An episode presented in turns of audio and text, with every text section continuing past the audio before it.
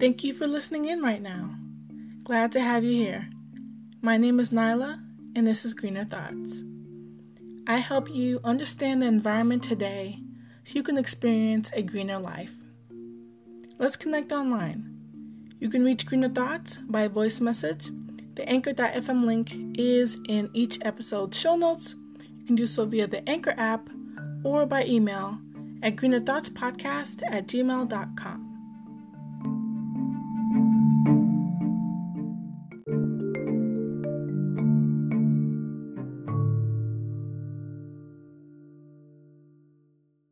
Hello, everybody. Uh, I just want to let you know that there aren't too many environmental announcements or anything that I want to cover for the episode announcement. So I'm going to dive into the next segment, which is headlines from the hemispheres, which, as you know, or if you're new to the Greener Thoughts program here, it's where I cover all types of environmental news all across the globe. So the first headline is out of Sri Lanka, and it has to do with hungry elephants and a landfill. So Sri Lanka digs moat around landfill to keep out hungry elephants, and Reuters.com had this story, and it briefly talked about how there are dozens of elephants that trample around the forest daily and are in search for food along this garbage dump that is in this town of Ampara, and they've been rub- uh, rumble, uh, rumbling through it for rubbish and small vegetable scraps and other types of foods to eat. And it's a common sight there in Sri Lanka. And in Ampara, it holds one of the country's three largest landfills.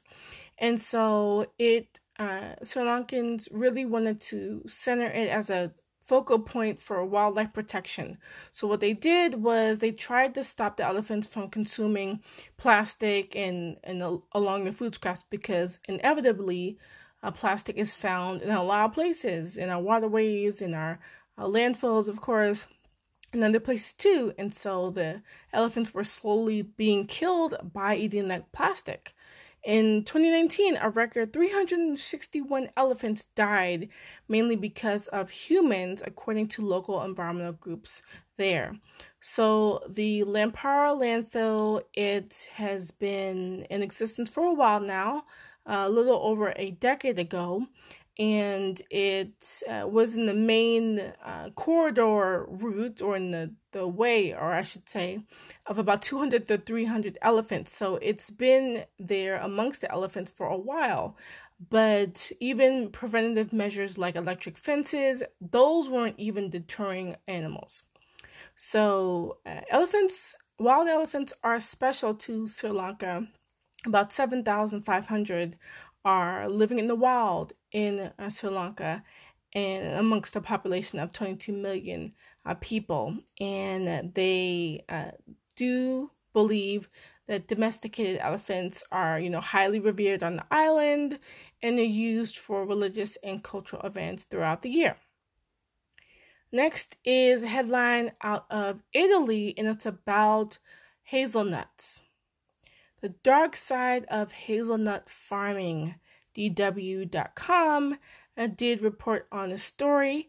And for those who um, didn't know, hazelnut farming is uh, not so clean cut. It definitely, um, when you look at the Italian landscape and some of the places that are uh, heavy with hazelnut farming, you'll see a lot of uh, monoculture being practiced. It's a it's the ugly hand that's been laid um, across Italy for those who are farmers of hazelnuts uh, within central Italy. That's like a main hotspot for this type of farming.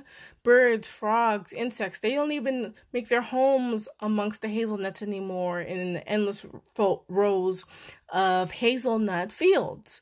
Uh, around 40, 43% of the agricultural land in Viterbo is reversed or re- is reserved for hazelnut orchards, and the bulk of the use for the hazelnuts are for things like chocolate, all because of nougat and, and chocolate.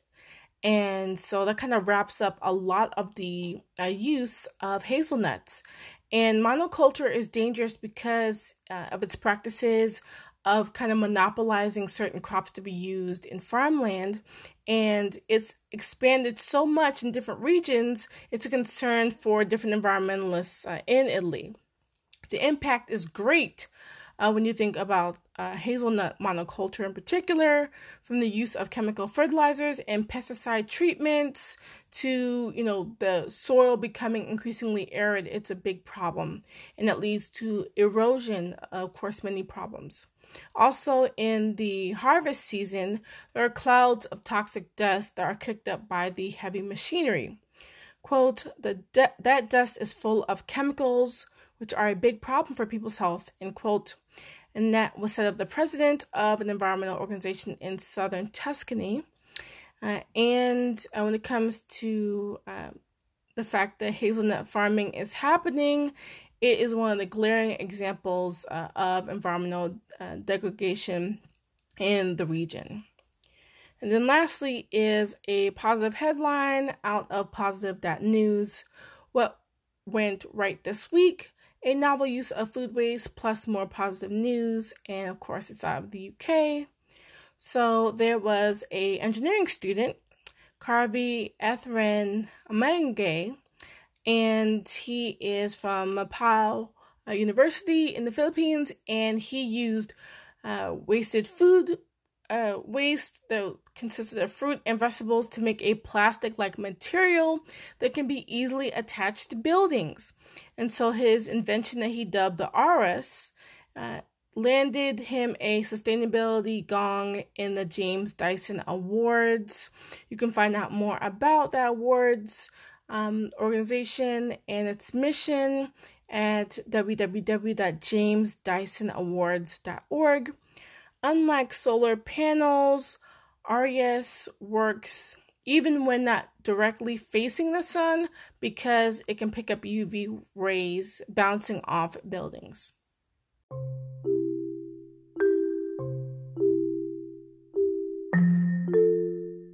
So, we're going to talk about a great uh, bit of new, fresh research concerning biochar, which, if you haven't heard of it, it is a magical substance, which I'm going to talk a little bit about. And ScienceDaily.com is where I found this amazing research from my alma mater, Penn State. We are. And I wanted to dive into it because wastewater and uh, because of contaminants that are found in wastewater. There are numerous types that we're going to discuss, and the two different types of biochar that are going to be compared is where this research is going to kind of stem from. And so it's going to be essentially the battle of the biochars and which ones kind of prevail and how they uh, really uh, get rid of a lot of the um, foul, toxic, and um, destructive uh, contaminants in wastewater and other applicable uses maybe in the future. We can talk about those as well. So, uh, for biochar, it is a really cool substance. It's kind of like a charcoal and it's made from agricultural waste products. Uh, anything uh, that uh, you can deem as waste, especially like food waste or anything from the crops itself, it's, it's great like that and it holds a lot of promise at uh, essentially removing contaminants like pharmaceuticals from treated wastewater. So, treated wastewater it goes through a series of processes of processes, and um, this is a great uh, step in making water as clean as possible, even though it's been treated already. So researchers from Penn State University, they conducted a novel study and they wanted to evaluate and compare the ability for biochar derived from different agricultural materials, leftover ones. Uh, the first is cotton gin waste and then the other is guayule bagasse and they wanted to see if it would absorb uh, three different pharmaceutical compounds from an aqueous solution. And the absorption would uh, take place as in two different types of absorption. So these are kind of important ones to note uh, of the pharmaceutical compounds. The first uh, absorption to take place would be uh, it's sticking to the surface of another, like the solid biochar particle. So the pharmaceutical compound would, in essence, uh, stick to the solid biochar particle, and then the other type of absorption seen was that uh, one would be taken into the other. So uh, the uh, biochar would absorb, uh, in essence, like a sponge absorbs water, it would absorb the pharmaceutical compounds. Now, Guayule, uh, one of the tested biochars, is a type of shrub that grows in the arid southwest in the US, and it provided a great source of a biochar being tested as part of the research. It's scientifically named as Parthenium argentatum and is cultivated for its uses of rubber, natural rubber, and latex. The plant itself is chopped to the ground and its branches are mashed up to extract the latex. Then the dry and pulpery, uh, pulpy, uh, fibrous uh, tissue, that residue there uh, that remains after the stalks are crushed, are used to extract latex, which is called bagasse. And the results are pretty important because it demonstrates the potential for biochar to be useful and made from uh, tons of different uh, agricultural wastes that are out there. This could really uh, stem the tide and really uh, change the way that we think of contaminants and how we can treat things like wastewater for use of irrigation or other uses too. Uh, next, let's look at what the research shows and what step by step happened. So, the pharmaceutical compounds used in the study were the following. Uh, the first was uh, sulfapyridine, which is an antibacterial medication that's not really used anymore um, for um, being transcribed, being prescribed to treat um, infections in humans. It was used, um, and, and you can see it more used um, for veterinary medicine purposes. And then the second pharmaceutical compound was docusate, and it's used in medicines as a laxative and a stool softener. And then three is erythromycin, which is used as an antibiotic used to treat infections and acne. So the results were published uh, in um, the middle of uh, November uh, in the journal Biochar, ironically, uh, which suggested that, of course, all those um, biochars uh, made from agricultural waste materials can act as effective absorbents to remove pharmaceuticals from reclaimed water prior to irrigation, which is really, really great. Now, in the research, uh, it documented that the cotton gin waste was most effective at absorbing the docusate, about 98%. 74% it was great uh, with the absorption of the erythromycin, and then 70% um, great at absorption of the sulfapyridine uh, in the aqueous solution. Now, by comparison, the biochar that was from the Guayule bagasse absorbed about 50% of the docusate, 50% of the erythromycin, and about 5% of the sulfapyridine. According to the research, uh, the greater the increased temperature, that really made a difference when it came to um, the pyrolysis process um, and absorbing um, the pharmaceutical compounds into the biochars. Now, uh, what's next for the research? What can we um, think as positive things that we can look forward to when it comes to this research? Well, one of the uh, lead researchers, Marlene Ndoun, uh, said that the research is more than theoretical, so there are bigger possibilities for this research. And she talked about scaling up the technology and this really making a difference in the world, specifically the cotton gin waste, because uh, it's widely available. You know, cotton is a big player um, and it's a big material used either conventionally and organically in recent years. Um, and you know, when it comes to some of the poorest regions of the world, they can uh, look to this source as a biochar to help decontaminate their water. So let's look towards a notable quotable, and so we can wrap up and then move to the next segment, my commentary. So, quote, the most innovative part about the research was the use of the Guayule bagasse because there have been no previous studies on using that material to produce biochar for the removal of emerging contaminants. Same for cotton gin waste. Research has been done on potential ways to remove other contaminants, but this is the first study to use cotton gin waste specifically to remove pharmaceuticals from water. End quote. And that again was from lead researcher Marlene Ndoun, a doctoral student in Penn State's Department of Agricultural and Biological Engineering.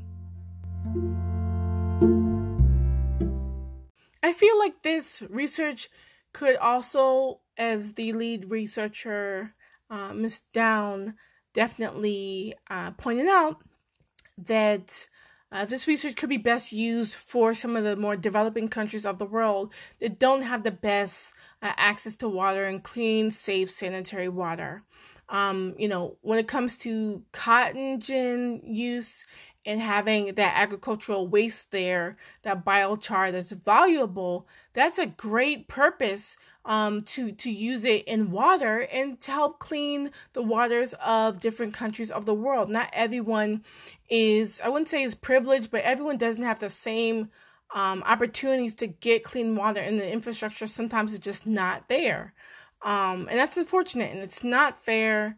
But seeing as this could be an option, I'm I'm happy and so ecstatic that I decided to talk about this and really um, up my alma mater and how it loves um, research so much. You know, it's big on research and sports, and I wanted to kind of center on something as valuable as water because wa- water is what we need to survive. You know, you can't go past three days without it.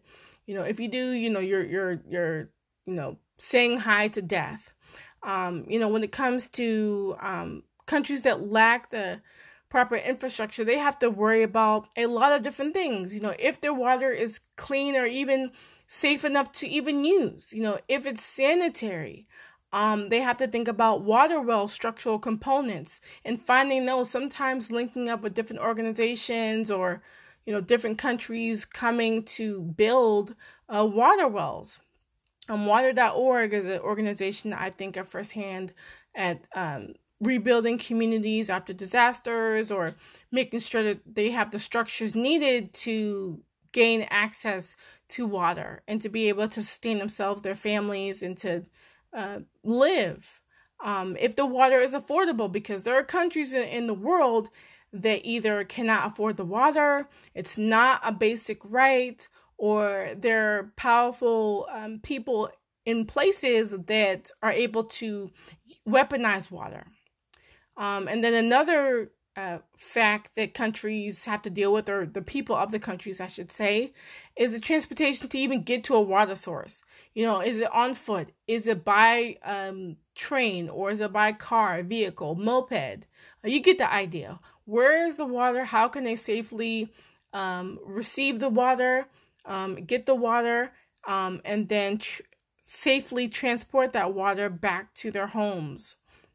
um, water wars um, is a factor that we must think of as well because um, even though the research didn't touch on it because it, that wasn't really the focus of it, I know that water wars are a persistent um, societal issue because of water being such an important resource. We cannot live without it. And there are countries on the brink of death having multiple droughts affecting their croplands, their uh, residential areas, their rivers are drying up in, in several countries, like maybe Malawi, for example. I saw a video um, some weeks ago about Malawi and how a lot of the fishermen they're either having to um, go out of business or they're having to pivot and uh, find other ways to uh, make their fishing stock um, thrive in the off season or they're just really scaling back when it comes to the, the number of fish that they can sell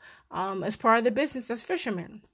So water wars and even climate change um, has an impact too when it comes to water. Now the biochar I think is is really a beautiful idea, a really smart idea when it comes to filtering out so much things like bacteria and viruses and and dirt and of course pharmaceuticals. But it also, you know, can filter things like oil, um, organic matter, and maybe chemicals. You know, if it can filter out um, all these amazing uh, things that don't have to go in our bodies, can it do the same for large scale things, industrial wastes, for example? Um, bagasse is a viable um, component because it has so many different uh, wastes that can be or in our bagasse. For example, um, sugar cane is a type of bagasse. Grapes, I didn't even know that until I researched this um, piece. Uh, olives, same thing. Palm nuts, even though you really want to avoid those because of palm oil. And sugar beets, too. Those are viable um, bagasse uh, alternatives, too. Now, uh, bagasse has a few different uses. You can use it, um, the waste of it for paper and for fuel, which is a common use. Also for um, boarding or for animal feed, too. Um, but I really want to know if biochar could be a um, sustainable solution for farms of the future to filter things like lots of animal waste or um, waste from treated wastewater. So I know that animal wastewater and human wastewater are vastly different. Um, so, for example, um, when it comes to processing of um, a meat facility, um, or waste from a meat facility. They use several different uh, waste systems.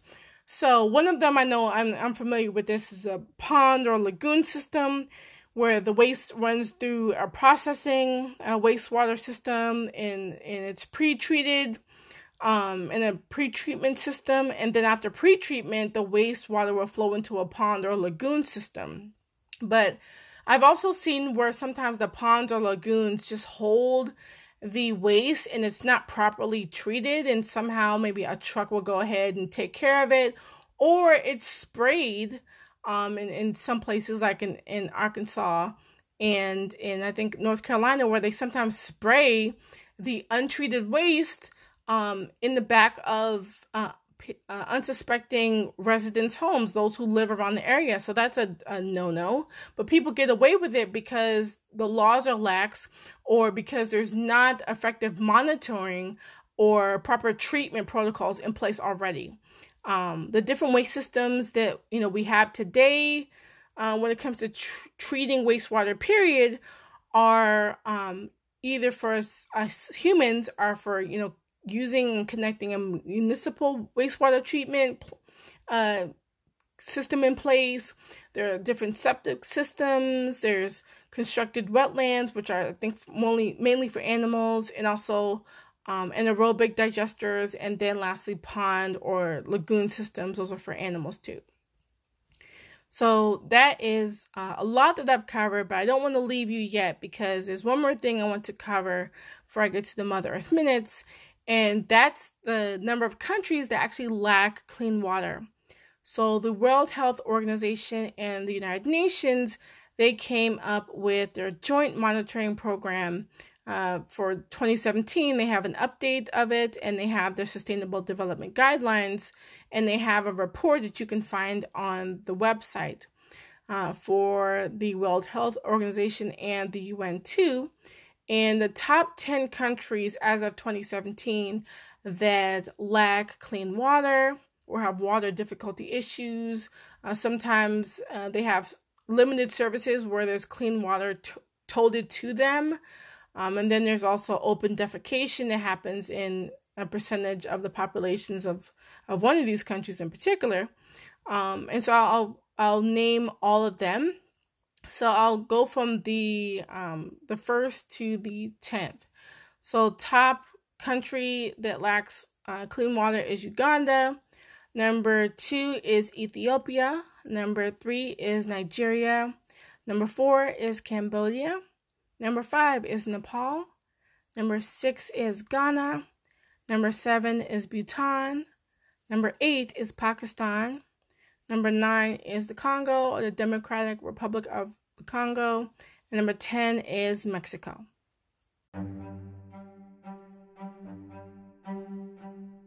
The Mother Earth Minute is where I review in the next few minutes proactive things that we can do to combat the issue in the episode and to protect Mother Earth.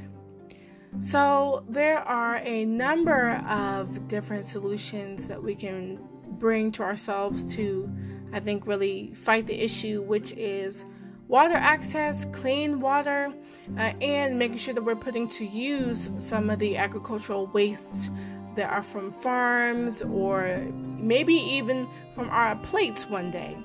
Um, and so I'm going to briefly talk about some fascinating water filter facts and then some sustainable, um, different natural materials that you can use.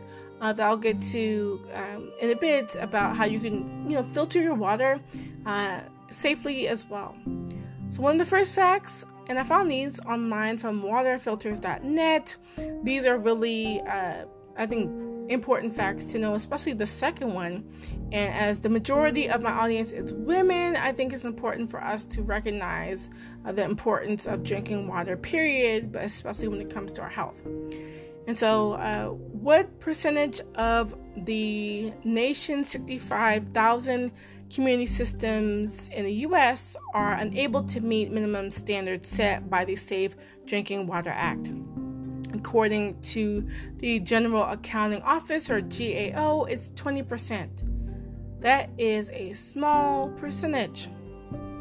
Next fact um, drinking five glasses of water daily increases decreases the risk of breast cancer by what percentage 79% almost 80% just by drinking water, five glasses of water every single day, you decrease your risk of breast cancer. That's amazing. I didn't even know that fact, but I knew I had to talk about it.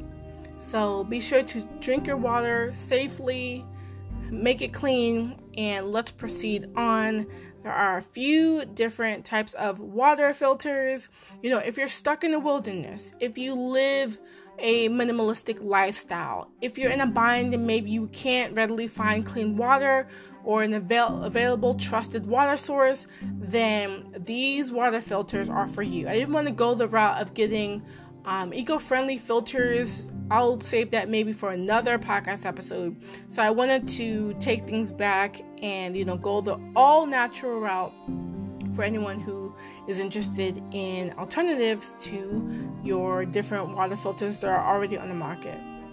So, of the natural filters, uh, one of them I want to start with is from a duo from uh, Akshara Legala and from Sudhiti Bhatt.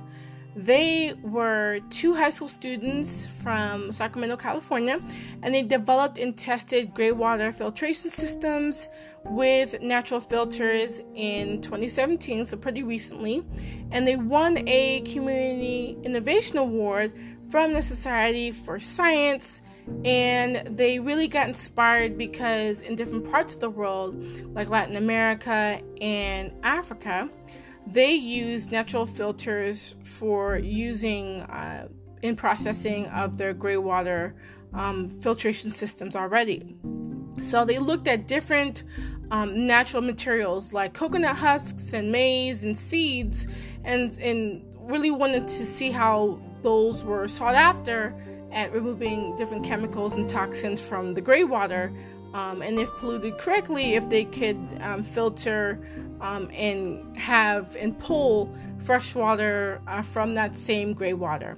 So, via their research, they found that there's potential for a number of different uh, types of natural solutions that are great to filtrate water, such as uh, the first one, um, uh, charcoal powder, which is has been used in gray water treatments before, and it also can replace chlorine as a natural disinfectant. Didn't know that before.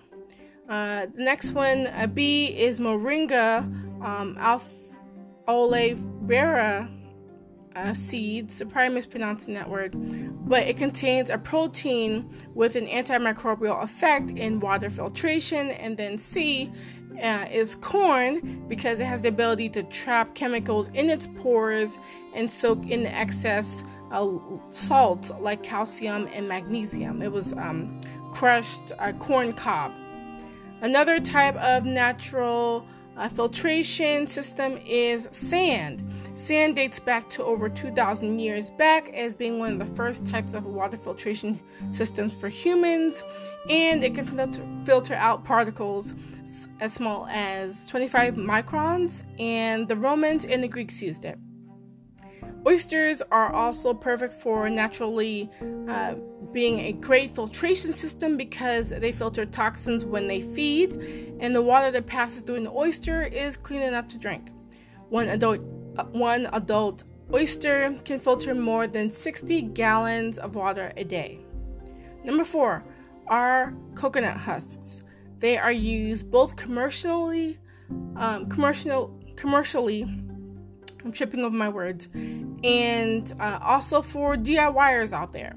And they're great at trapping most particles, toxins, even parasites, including crypto, cryptosporidium and giardia.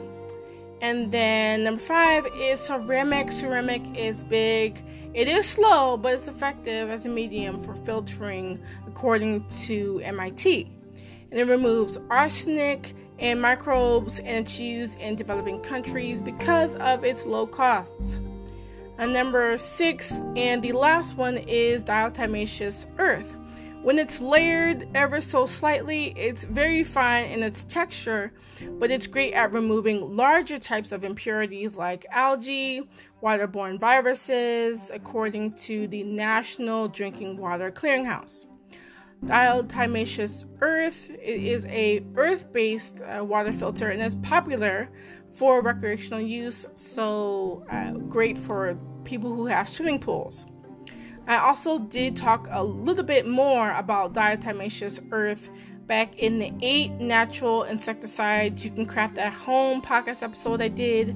It's episode 192, and it's from September 24th, uh, 2020.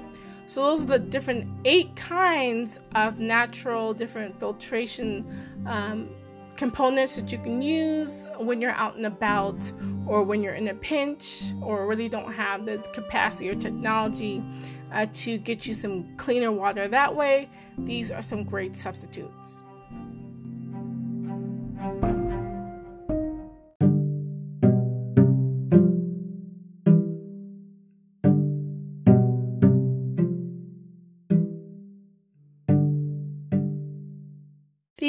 Fact of the day is that a bald eagle disables a government drone, sinking it to the bottom of Lake Michigan. That fact was sourced from the Sierra Club Sierra magazine in the November December 2020 issue.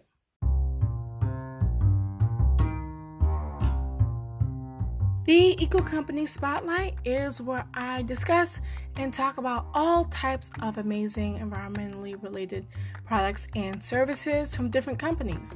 All different kinds that you may know or maybe not know. And that's my, you know, focus here, especially in the segment to talk about companies that matter and that put the planet first. They vary in scope and in history and in what they stand for.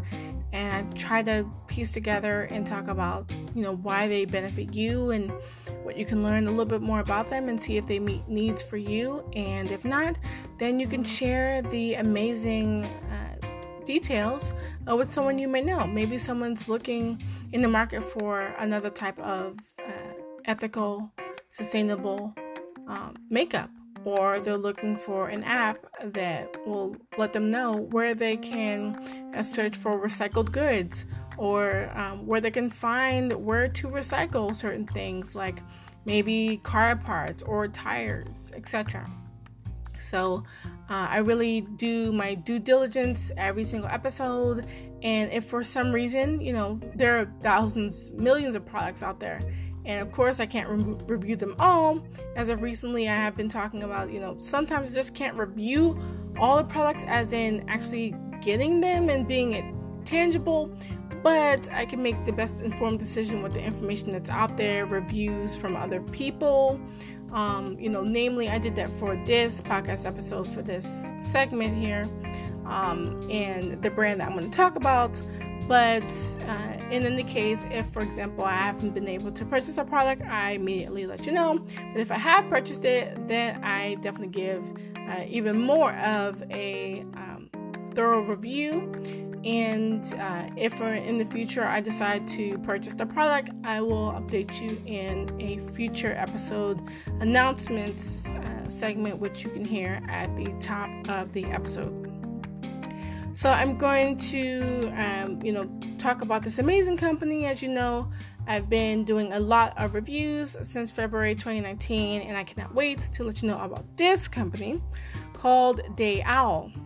So Day Owl hails from Pittsburgh, Pennsylvania. Day Owl creates small yet stylish, sustainable backpacks made from quality materials such as 100% recycled post consumer plastic bottles, plus 100% recycled polyester lining and trim, LWG certified leather detailing, water repellent neoprene, and conflict free metal YKK zippers. Day Owl definitely uh, works with its sister company, uh, the First Mile, and has an, an initiative of um, Thread International and Work that formalizes waste collection networks in low income country communities uh, and bridges the gap for global brands to purchase from these responsible supply chains, thus diverting plastic waste from our world's oceans and landfills. And it also has created supply chains that have saved millions of pounds of plastic from landfills and the ocean. Those uh, things have also created uh, income generation opportunities for thousands of collectors and developed programming that has curtailed and remediated uh, child labor in landfills and undercut bad faith practices like predatory lending and has ensured that families can safely make the transition to the formal economy. If you love the sound of that, you can learn about more information about their initiative at www.firstmilemade.com. Now, Day Owl has a few sustainable actions going for it, namely, um, its total commitment to sustainability around their backpacks and the infrastructure on that. I did talk about it uh, previously about the 100% recycled post consumer plastic bottles that the backpacks are made from and the amazing uh, 100% recycled polyester lining and trim.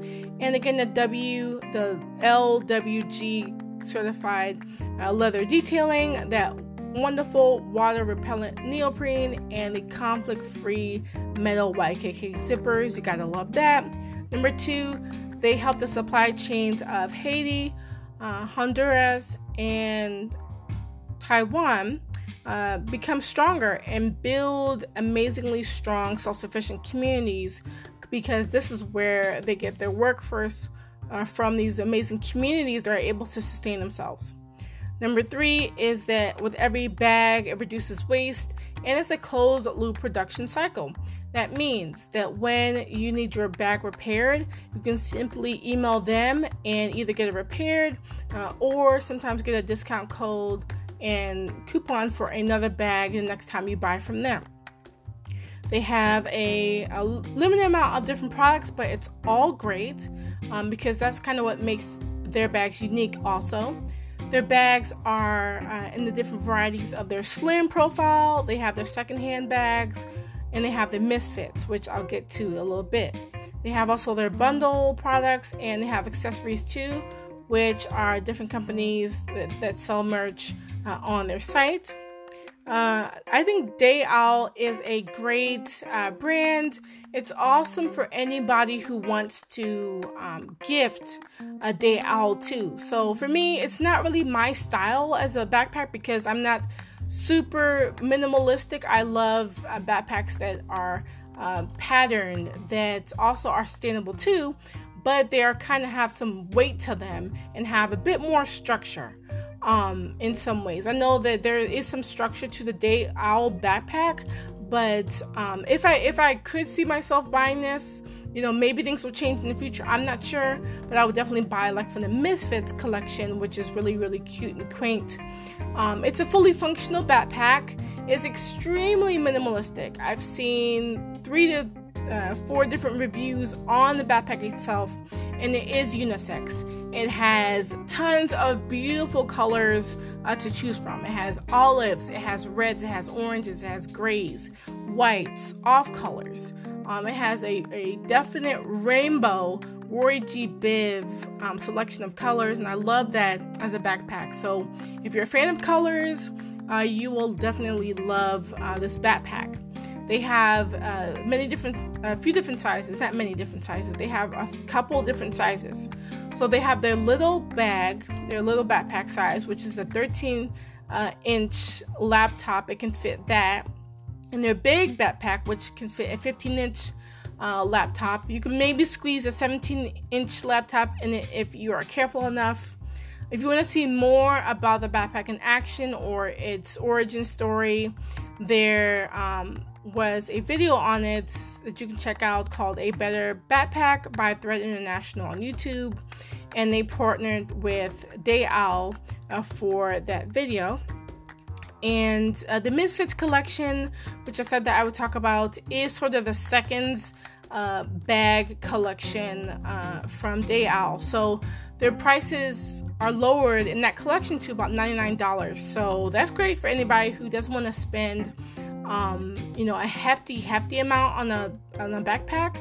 You know, some bags can get over a hundred dollars. You know, two hundred and fifty to five hundred dollars. That's a bit to spend on the backpack. I get it, but these bags still can get loved, can still uh, serve a great purpose, and some of them do have scratches or tiny defects.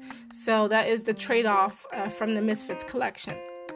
Um, but when you are ready for an upgrade of your day owl bag, it's, it's, totally fine. You can send it back to them and they'll find a way to give it a new life. So, not only does it prevent it from uh, keeping it out of the landfills, it ensures that with the story of you, of all the people that made the bag, whoever owns it, uh, definitely can have the bag live on as long as possible, which is great. So if your bag gets ripped or chewed or otherwise damaged, you can just send them an email at help at dayowl.com and then you can get the repair process kick-started. There are a few cons uh, regarding I, the bag I've seen, and I've, I've, seen the videos on different reviews. So there are a few downsides, I guess.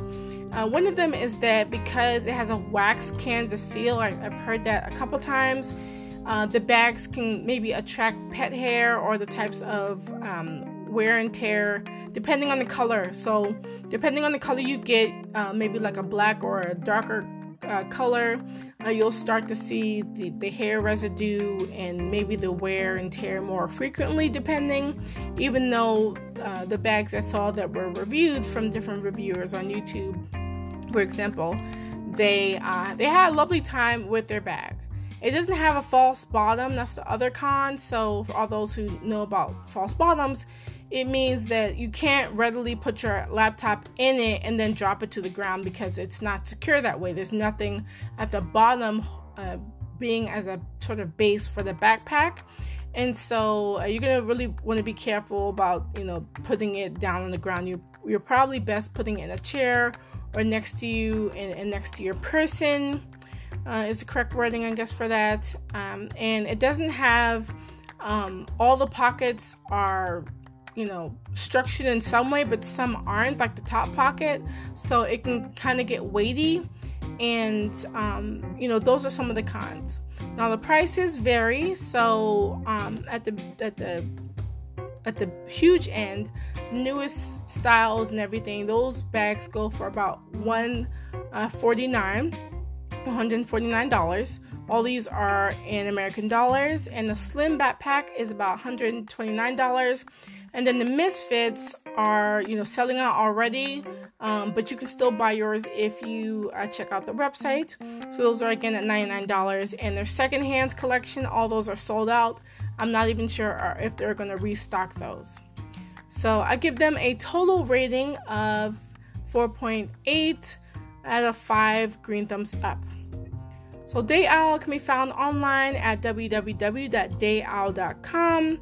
And you can find out more about Day Owl on the social media platforms of Facebook at Day Owl and Instagram at Hello Day Owls.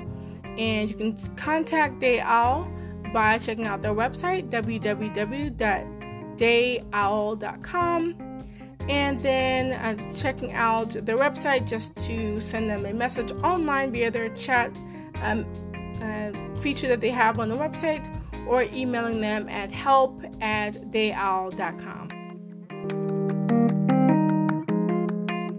Thank you for all those who have tuned in and are listening uh, to my amazing podcast episode here, and just for all the support. It really um, is, you know, beautiful to get uh, the interactions and a lot of uh, people click on you know different uh, episode topics. And i want to be able to get to the next month um, and uh, break down the different uh, top 10 lists because in um, you know that period i usually do that in the later part of the year. So even though the episodes are essentially retroactive um, i'm still going to be able to somewhat catch up um, and so hopefully the uh, month that these um, episodes will be published in, it'll kind of go swiftly from there. So I'll kind of break up um, the different topics. So I'll definitely uh, get to doing those top 10 lists of different things. Should be really fun. And I try and do that for every uh, month uh, in the late later half of the year.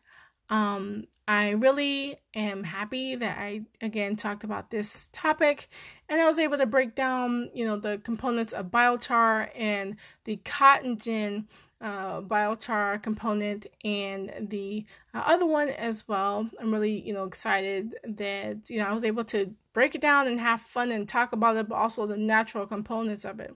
You know, having that bagasse uh, or biochar um, and that learning that there are different types of biochar as well, uh, especially when it comes to bagasse. Like I didn't know that there were so many. I knew that there were others, of course, and that there there's so many uses for them. Of course, fuel being like the number one. But uh, I'm I'm happy that you decided to check out on the different uh, natural types of filtration that are out there because there are tons of different ones out there. Um, and the new steps that can be taken in the future to ensure that uh, the countries that are out there that are struggling um, and don't have safe water, and it's it's it's not to be taken for granted um, that they're able to um, find solutions and we're able to cultivate them. The places like here in the U.S., if we have the technology, let's share it with the world and make sure that everyone has access to better clean water and they can use that water for good. So thank you as always. Thank you for um, supporting the podcast. Thank you for sharing. Thank you to my paid supporter thus far uh, of uh, the podcast. Every little bit helps. It goes back into the podcast. And for all those who are interested in supporting Green of Thought, you can definitely do so a few different ways by sharing podcast episodes, by listening continuously, and by going to anchor.fm forward slash Green of Thoughts podcast and then clicking on the tab that says support. And there are different tiers that you can use uh, to support the podcast. So thank you so much, as always, for checking out my podcast and listening thus far. Remember, as always, to please take care of yourselves and to please take care of the planet. See ya.